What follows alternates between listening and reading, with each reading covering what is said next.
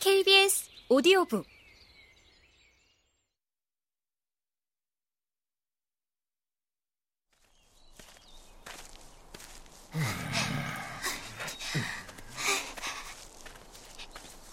범블 씨는 큰 걸음으로 계속 걸어갔고 어린 올리버는 금빛 레이스가 달린 범블 씨의 옷소매를 꽉 움켜잡은 채 옆에서 종종 걸음을 치면서 300m에서 400m쯤마다 이제 다 왔나요? 하고 물었다.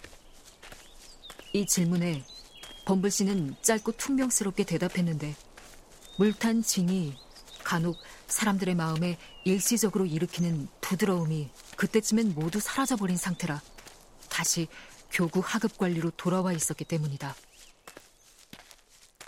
올리버가 구빈원 군내에 들어선 지 15분이 채 안 되고 또 두 번째 빵 조각을 아직 다 먹어치우지도 못했을 때다.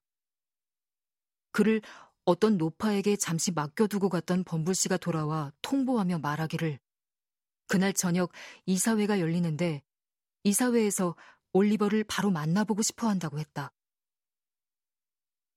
이사회에 대한 명확한 개념이 없어서 그것을 뚜껑이 열리는 살아있는 밥솥쯤으로 알아들은 올리버는 이 통지를 받고 다소 어리둥절해져서 웃어야 할지 울어야 할지 모른 채 서 있었다. 하지만 이 문제에 대해 생각해 볼 틈이 조금도 주어지지 않았으니 범블 씨가 이내 지팡이로 그의 머리를 한 대 쳐서 정신을 차리게 한 뒤 다시 등짝을 한 대 때려 활기를 불어넣었기 때문이다. 범블 씨는 따라오라고 명령한 뒤 벽을 하얗게 칠한 커다란 방으로 올리버를 데려갔다.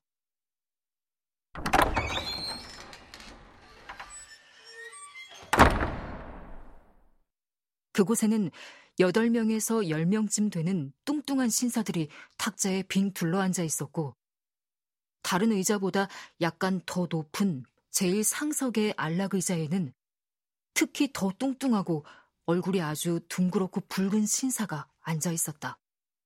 이사님들께 인사를 올리거라. 범불이 말했다. 올리버는 두 눈에 아직 남아있던 눈물 두세 방울을 훔쳐낸 후 바라봤다. 밥솥은 없고 빈 탁자뿐이었지만 다행히도 그는 탁자를 향해 절을 올렸다.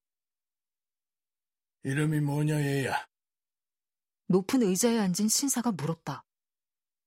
그렇게 많은 신사들을 보고 겁에 질려 부들부들 떨던 올리버는 하급 관리가 뒤에서 다시 한 대 쥐어박는 바람에 그만 울음을 터뜨리고 말았다. 그래서 아주 작은 목소리로 더듬더듬 대답을 했다. 이것을 보고 흰 조끼를 입은 신사가 올리버에게 바보라고 말했다. 아이의 기운을 북돋고 마음을 편하게 해주는 참말로 훌륭하기도 한 방법이었다. 얘야. 높은 의자에 앉은 신사가 말했다. 내 말을 잘 듣거라. 넌 네가 고아라는 걸 알고 있겠지? 고아가 뭔가요, 딸이? 불쌍한 올리버는 물었다. 이놈 정말로 바보로군. 내 그럴 줄 알았다니까. 흰 조끼를 입은 신사가 단정적인 어조로 말했다. 만약에 어떤 한 계급의 구성원이 같은 종족의 다른 사람을 직관적으로 인식하는 능력을 축복으로 받았다면 아마 흰 조끼를 입은 이 신사야말로 의심할 여지 없이 이런 문제에 대해 의견을 선언할 충분한 자격을 갖춘 사람이었으리라. 조용히 좀 하십시다.